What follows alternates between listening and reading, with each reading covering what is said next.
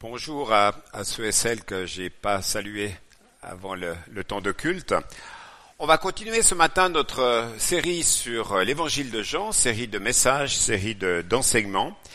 Et si dans l'évangile de Jean, il y a des textes qui sont pas faciles à aborder, et on en a eu un certain nombre ces derniers temps, euh, je me souviens de la prédication qui avait été donnée euh, par, euh, par Vincent il y a quelques semaines.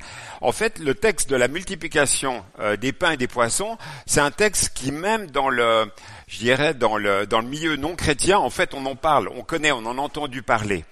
C'est un texte, c'est une histoire qui est tellement extraordinaire qu'elle était reprise par les quatre évangiles. C'était tellement un événement inconcevable, l'impact était tellement puissant que les évangélistes, en fait, ont gardé cet événement comme essentiel à mettre dans leur narration, qui était tellement importante des événements liés à la vie de Jésus.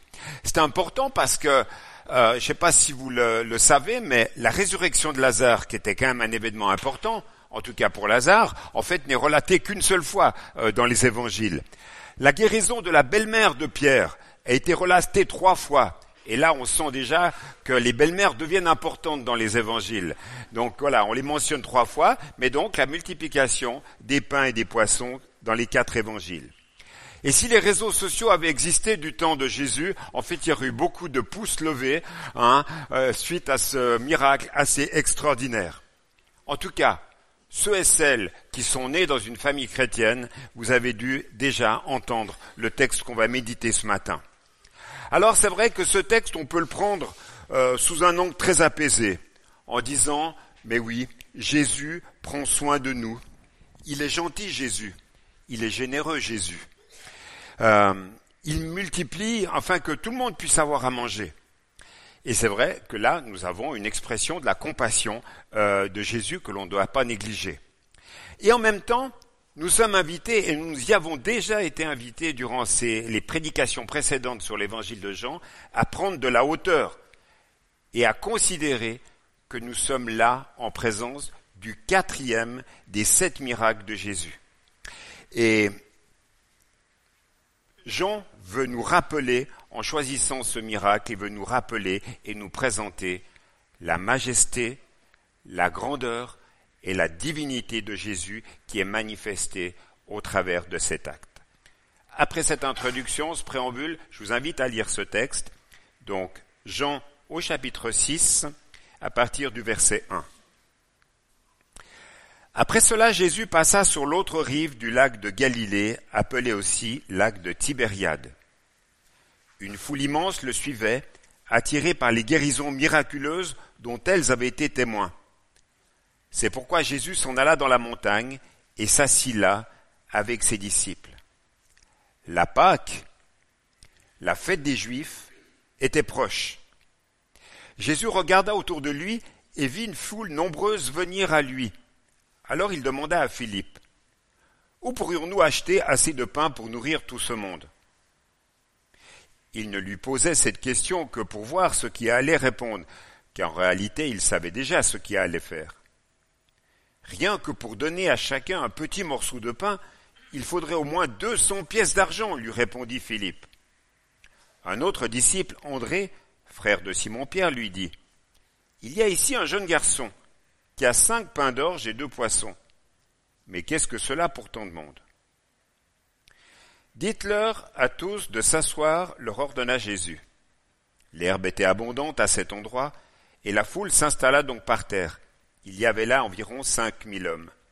Jésus prit alors les pains, remercia Dieu, puis les fit distribuer à ceux qui avaient pris place sur l'herbe. Il leur donna aussi autant de poissons qu'ils en désiraient. Quand ils eurent tous mangé à leur faim, Jésus dit à ses disciples, Ramassez les morceaux qui restent pour que rien ne soit gaspillé. Ils les ramassèrent donc et remplirent douze paniers avec ce qui restait des cinq pains d'orge qu'on avait mangés. Lorsque tous ces gens-là virent le signe miraculeux de Jésus, ils s'écrièrent, Pas de doute, cet homme est vraiment le prophète qui devait venir dans le monde. Alors tout d'abord, une première euh, remarque en premier point.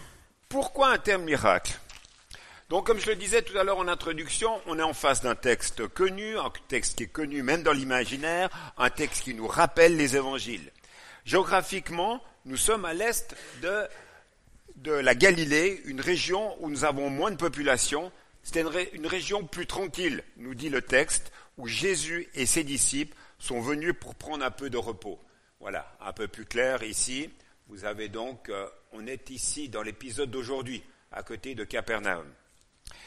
Et en fait, Jésus a besoin de prendre un peu de repos parce que à l'ouest, ça chauffait beaucoup pour lui, à cause de la puissance de son, ministère et à cause de tous les miracles qui ont été accomplis. Et lorsque nous regardons la chronologie des événements, on veut retenir et garder à l'esprit que chaque évangéliste a retenu certains événements afin de pouvoir nous présenter une facette particulière de la personne de Jésus. Et pour Jean, c'est montrer sa puissance. Je rappelle un petit peu les quatre évangélistes, même si certains ont été des témoins oculaires, c'est-à-dire qu'ils ont vu les événements, puisque les quatre ne l'ont pas tous été, Jean l'a été, Matthieu l'a été, mais que Marc euh, a écrit beaucoup plus tard, il n'a pas été un témoin oculaire, et Luc non plus. Mais en tout cas, pour Matthieu et puis pour Jean, qui ont vu les événements, ils vont raconter les événements en fonction de la manière dont ils les ont vus. C'est un petit peu comme quand vous avez un accident de voiture, vous demandez l'avis des témoins là présents, et vous apercevez comment se fait-il qu'ils n'ont pas vu tous la même chose. Eh bien, pour Matthieu et puis pour Jean, il en est de même. Ils vont avoir un regard qui est différent. Et pour Jean, ce disciple que Jésus aimait d'une manière toute particulière, eh bien, il voulait souligner la réalité de la toute-puissance euh, de Jésus. Et là, dans ce lieu, à l'est du, du lac, il y avait une foule nombreuse qui avait suivi Jésus. Une foule qui avait soif du miraculeux, ils avaient déjà vu des miracles ils voulaient en voir encore. La foule ne croyait pas en Jésus en tant que tel. Elle voulait surtout voir un Jésus qui les aide.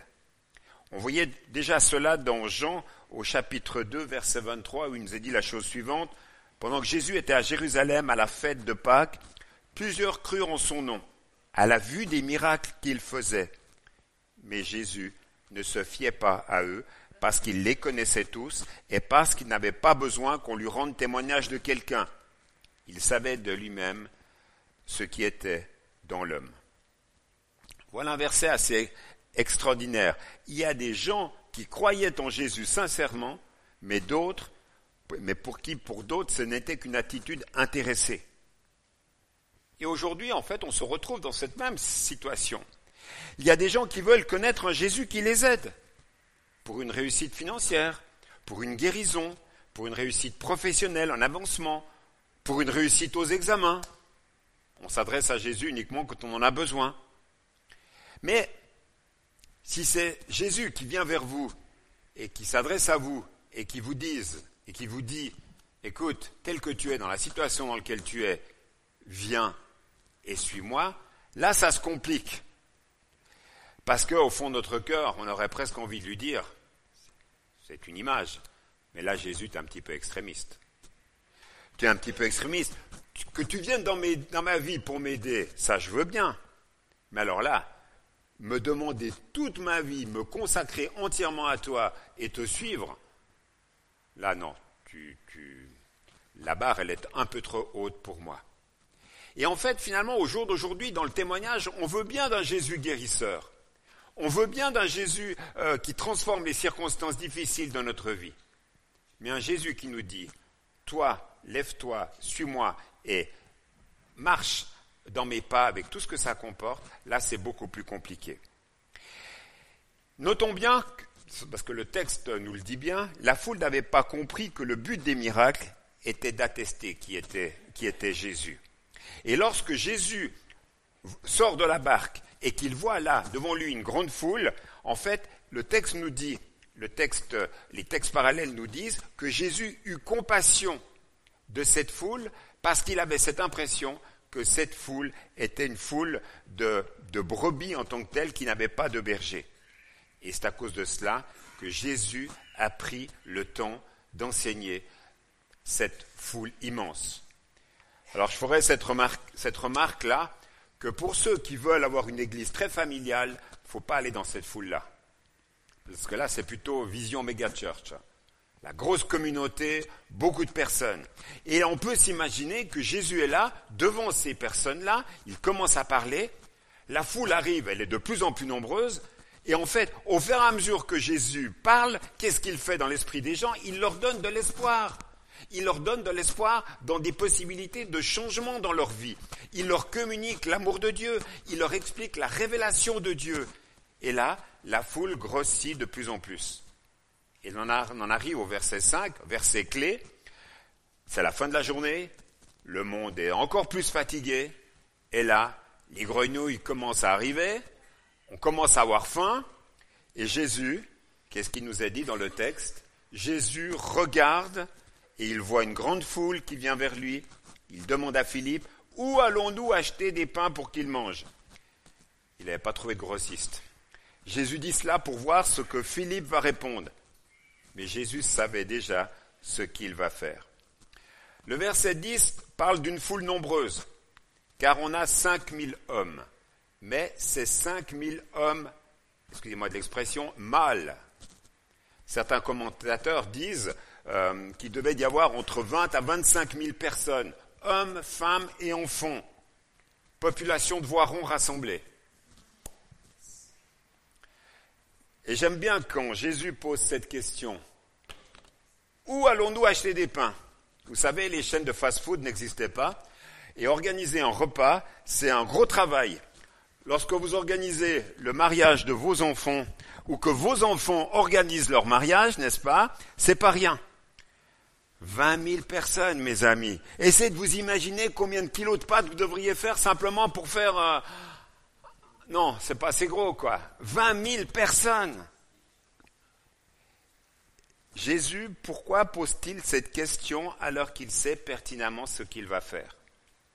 Moi, je pense, et ce sera un, un point très important à bien retenir pour l'application pratique de cette histoire, Jésus veut les impliquer.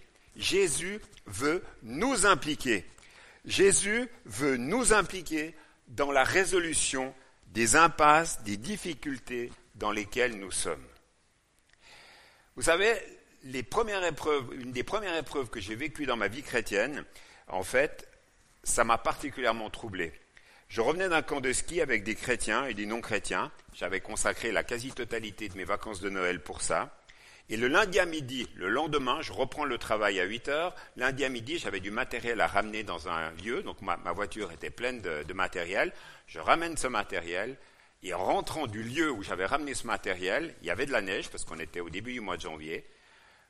J'ai les deux roues euh, gauches qui mordent sur l'allée centrale. Je me suis mis en travers, il y avait un îlot central, j'ai ramassé j'ai ramassé avec le pneu avant droite l'îlot central, ma voiture s'est retournée, c'était une traction arrière, c'était une Volkswagen coccinelle, si vous voyez ce que je veux dire, les plus anciens. Je me suis retrouvé sur le dos, je suis sorti par la vitre avant, j'ai coupé le moteur, sorti par la vitre avant, la voiture entièrement détruite, l'après-midi elle partait à la casse, moi j'avais rien du tout. Et je me suis dit quand même, Seigneur, je t'ai consacré dix jours de mes vacances, j'étais en contact, j'étais au début, j'avais une, une année, une année et demie de vie chrétienne, quand même, Seigneur, ma première voiture. On se pose des questions. Et, c'est légitime de se poser des questions. En fait, on met en rapport notre engagement, on quantifie euh, finalement les œuvres qu'on a faites pour Dieu et la réalité de la bénédiction qui devrait arriver. Mais c'est pas comme ça que ça se passe avec Dieu. C'est pas comme ça que ça se passe. Et dans ces moments, dans ces moments-là de questionnement, dans ces moments-là où on s'interroge, en fait, l'épreuve, les temps de difficulté deviennent pour nous des formes de tests pour savoir où nous en sommes dans notre relation avec Dieu. Relisez le chapitre 1 de, de l'épître de Jacques pour cela. Il en parle très bien, Jacques. Les disciples ne savaient pas quoi faire. Vingt mille personnes étaient là et Jésus les teste. Et en fait, vous le savez, vous ne le savez pas, il va les tester deux fois en rapport avec le, même sujet alimentaire. Deux fois, il va y avoir deux miracles de la multiplication des pains. Cinq pains pour cinq mille hommes, résultat, douze paniers qui restent. Dans Matthieu 15, sept pains pour quatre mille hommes, il reste sept paniers. Alors, vous les disciples, Vous ne comprenez toujours pas Voilà ce qu'il leur dit en fait dans Matthieu 15 après le, le deuxième miracle. Jésus veut faire comprendre à ses disciples qu'ils doivent être dans une démarche d'appropriation de l'événement.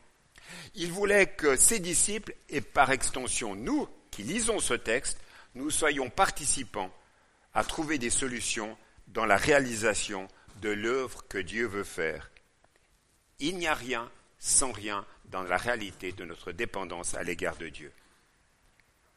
Dieu veut nous utiliser les uns et les autres de la même manière. Et je vais donner un exemple très pratique parmi notre vécu de, vie d'Église.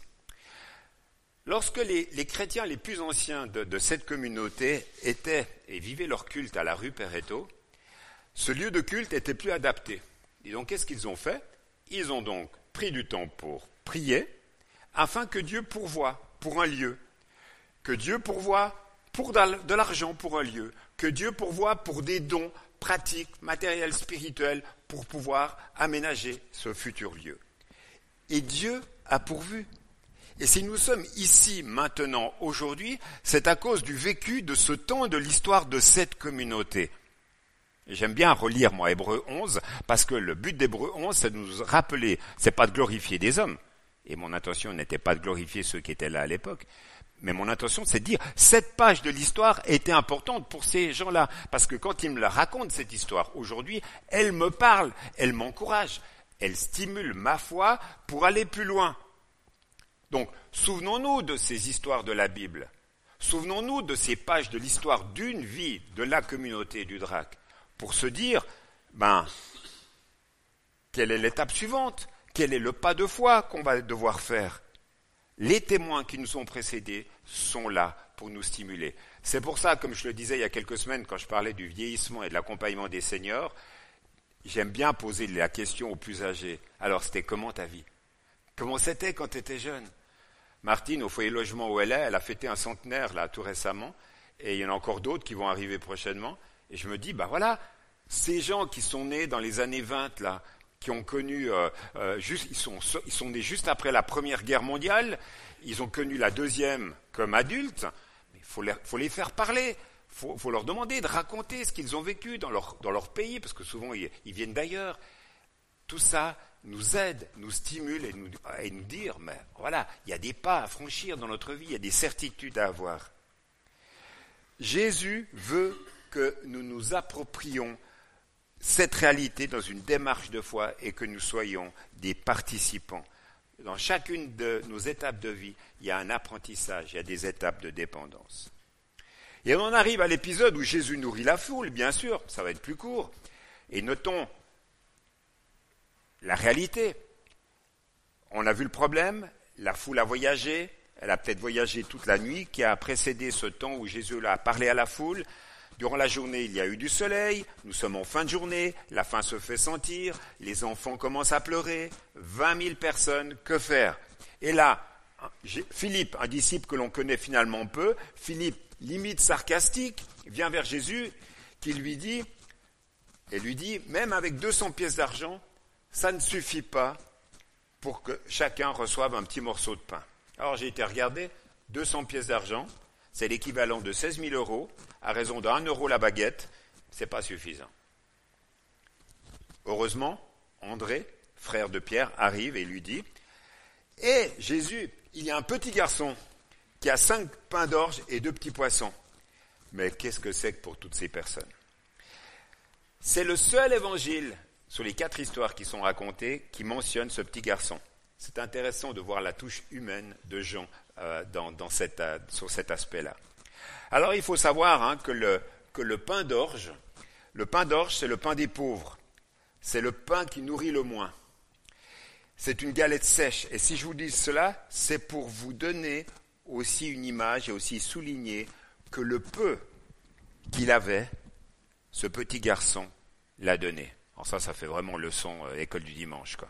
Tu vois? Et pourtant, c'est la réalité. Il était là en proximité des disciples et il a dit eh, je peux partager, moi. Et il a donné le peu qu'il avait. Mais bon, André, il arrive avec ses cinq pains et deux poissons, vingt mille personnes de l'autre côté, euh. Hein. C'est quand même pas simple.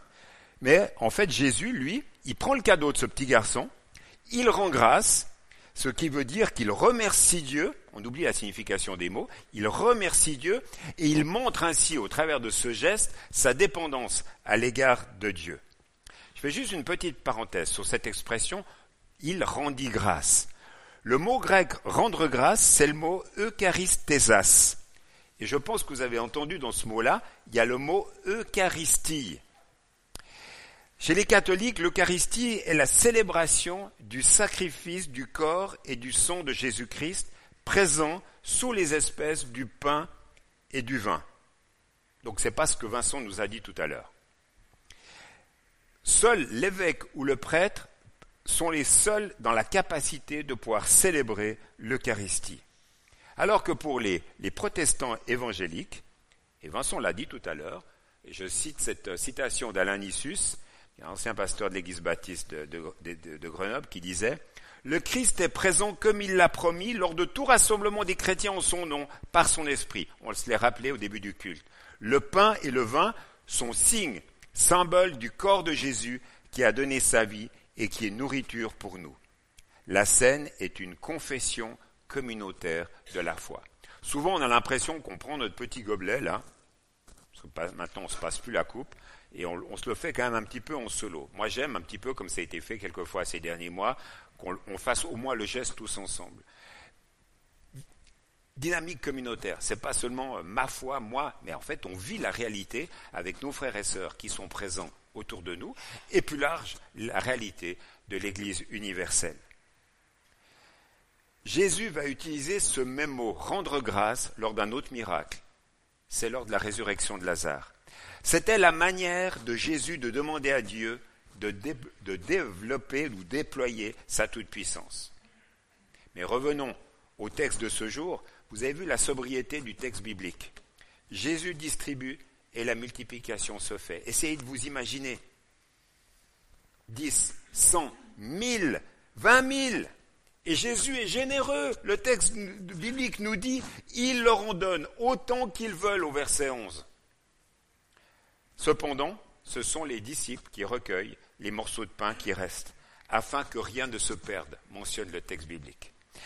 Là, on a affaire à une œuvre de création ou de recréation à l'image de Genèse 1 et 2, multiplication, une générosité de la part du Dieu Tout-Puissant. Alors, on pourrait se dire, véracité de cette histoire. On est dans une société bien rationnelle et on se, dit, mais c'est bien joli cette histoire. Et ça, c'est normal que les enfants d'Explorabible colorient les petits poissons. Mais nous, vingt mille personnes nourries avec cinq pains et deux poissons. Et des gens pourraient nous dire, mais allez, mythe et légende, quoi, tout ça. J'aimerais vous suggérer tout d'abord et dire simplement en sept, en sept pensées le pourquoi c'est pas un mythe et c'est pas une légende. Tout d'abord, vous avez constaté dans ce texte, à l'écoute du texte, il y a une absence de détails croustillants. C'est pas un récit de magicien. Ça, c'est la première chose. Sobriété dans le texte, comme d'ailleurs dans beaucoup de textes. Deuxième élément, le nombre de témoins. 20 000 témoins, ça s'invente pas. C'est pas une, hallucination collective. D'abord parce qu'il y a un avant et un après. Avant ils avaient faim, après ils avaient plus faim. C'est du concret, c'est du tangible il y a aussi le nombre de personnes qui étaient là de passage dans cette foule. Ce n'étaient pas des autochtones, c'était des gens qui venaient pour la fête de la Pâque qui devait avoir lieu un petit moment après. Et puis, il y a la description des disciples qui est faite, qui n'est pas forcément très flatteuse dans ce passage-là et dans d'autres passages. Ça ne les met pas forcément en valeur. Donc eux-mêmes, à commencer par Jean qui écrit le texte après, donc voilà, c'était pas vrai, euh, quand même. Et puis cinquième aspect, cet événement, il est parfaitement compatible avec tout ce que Jésus a fait ou dit pour des personnes. Jésus est sensible, Jésus est compatissant vis-à-vis des, personnes, et c'est pour cela qu'il les nourrit. Et puis il y a aussi un lien avec l'histoire d'Israël. Jésus, ou plutôt Dieu, est capable de nourrir son peuple, et il l'a déjà fait. Il l'a déjà fait quand? Dans l'Ancien Testament, la. Souvenez-vous, c'était plus que 20 000 personnes, la manne. 600 000 personnes. Voilà, on commence à être dans les chiffres là. Et voilà, Dieu est un Dieu infini, un Dieu éternel. Et puis, septième et dernier aspect, Jésus rassasie encore aujourd'hui. Pourquoi multiplie le pain et les poissons? Est-ce qu'il est simplement parce qu'il est gentil? Non, simplement pour faire comprendre cette leçon spirituelle qu'il va enseigner juste après dans la suite du chapitre 6. Jésus est le pain de vie, le pain qui nourrit, le pain qui nous fortifie sur notre chemin en tant que chrétien.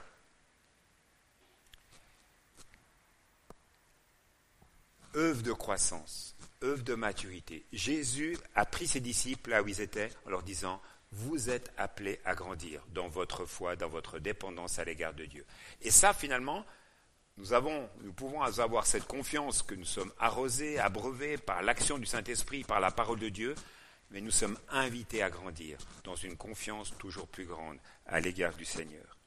Donc il y a un encouragement, ce texte doit être un encouragement pour nous à progresser et à grandir dans notre foi. J'aime cette citation que j'ai trouvée. Les semences de la foi sont toujours en nous. Parfois, il faut une crise pour les nourrir et encourager leur croissance. C'est souvent quand on est dans des temps plus difficiles, plus compliqués dans notre vie, qu'on se dit je vais reprendre du temps à lire la parole.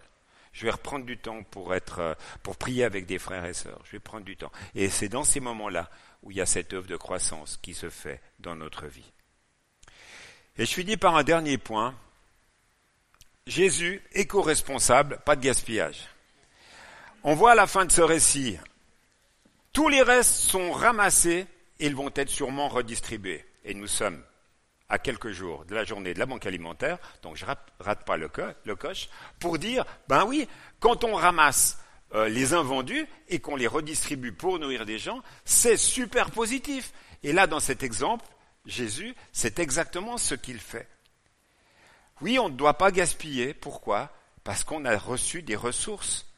On doit être des gestionnaires des ressources que Dieu nous accorde jour après jour et surtout être reconnaissant pour sa fidélité, sa générosité. Il faut être dans la gratitude à son égard. Compter tous les bienfaits qu'il nous accorde jour après jour. Ne pas les oublier. Et vous avez vu le point de chute de ce texte qu'on a médité aujourd'hui? La foule reconnaît en Jésus le prophète promis par l'Ancien Testament. Mais Jésus, il n'accepte pas du tout cette promotion. Pourquoi? Parce que dans ce temps-là, il n'est pas venu pour cela. Encore une fois, Jésus n'est pas venu pour être un roi qui solutionnerait les problèmes des gens en les nourrissant. Mais Jésus est venu pour changer notre cœur. Il est venu pour donner du sens à notre vie. Et en disant cela, et en pensant à cela, en fait, finalement, on se met et on comprend cette réalité, cette position-là, que Jésus, en quelque sorte, se met en, opposition avec le roi du moi qui est là en, moi, dans, ma propre vie, et qui veut tout gouverner et qui veut tout diriger. Et il y a une opposition entre la réalité de l'autorité de Jésus et la réalité de notre propre autorité qui veut tout mener à bien avec ses propres forces. Et finalement, il y a une invitation sans cesse renouvelée de la part de Jésus à ce que nous capitulions véritablement et complètement en étant en relation avec lui. Et je vous rappelle rien. Chaque fois que nous baptisons des gens, qu'est-ce qu'on rappelle T'étais sauvé de tes péchés, Jésus sauveur.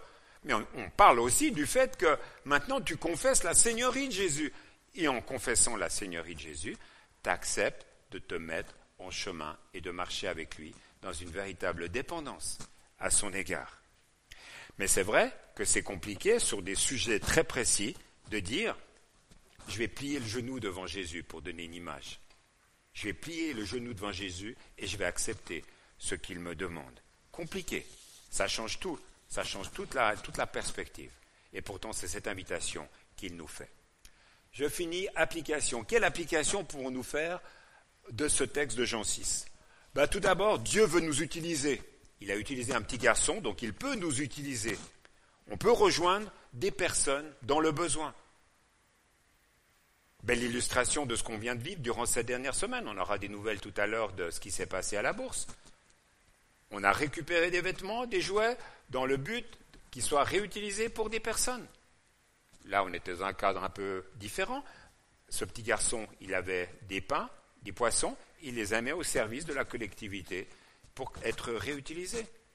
et ça bénit, ça encourage. Dieu veut ainsi multiplier le peu que nous avons. Et on doit se souvenir de cela. Nous sommes dans une démarche de discernement en tant qu'Église par rapport à notre avenir, par rapport à nos locaux. Nous devons être dans une réalité de confiance au niveau des questions financières, au niveau des dons humains, au niveau de tout cela. Faire confiance que Dieu va ouvrir les portes en son temps à lui. Mais toujours est-il qu'à un moment donné, on aura beau avoir la porte ouverte, il faudra savoir si on la franchit ou pas. Et qu'on prenne la décision rapidement. Donc c'est important. Il y a cette dynamique de foi, il y a cette dynamique d'unité, il y a cette dynamique d'être ensemble. On l'a vu dans la distribution. Jésus qui dit, faites-les asseoir, 20 000 personnes, faire asseoir. Organisation quasiment militaire, distribuée. Pourquoi je dis quasiment militaire? Parce qu'il y avait quand même 12 paniers à la fin, donc ils ont réussi quand même à récupérer euh, les, restants. Et puis, Dieu veut multiplier le peu que nous avons et Dieu veut nous rassasier. Là, dans ce texte, on voit bien que ces personnes qui étaient en contact avec Jésus ont été rassasiées. Et dans la situation de ce texte, nous voyons des disciples sans solution. La solution est entre les mains d'un Jésus souverain, d'un Jésus tout-puissant, et on doit se le rappeler. Pour ceux et celles qui parmi nous se posent des questions, des questions d'avenir, de choix professionnels, des questions de santé. Le Jésus dont nous avons chanté le nom tout à l'heure, c'est ce Jésus-là. Un Jésus tout-puissant, un Jésus qui veut nous accompagner, un Jésus qui veut répondre à nos besoins. On doit faire preuve d'attente, d'écoute, mais c'est ce Jésus-là. Confessons sa souveraineté, encourageons-nous les uns les autres en cas de difficulté, et ayons foi, il peut faire par la puissance de l'Esprit qui agit en nous, infiniment plus tout ce que nous pourrions demander ou penser. Je vous invite à ce qu'on puisse prendre juste quelques minutes pour, euh, pour prier. Je vous invite à, à vous exprimer, à exprimer votre foi courtement et vraiment dire votre confiance à l'égard du Seigneur. Ce serait une manière aussi de renouveler votre foi et votre confiance en lui, lui qui peut tout.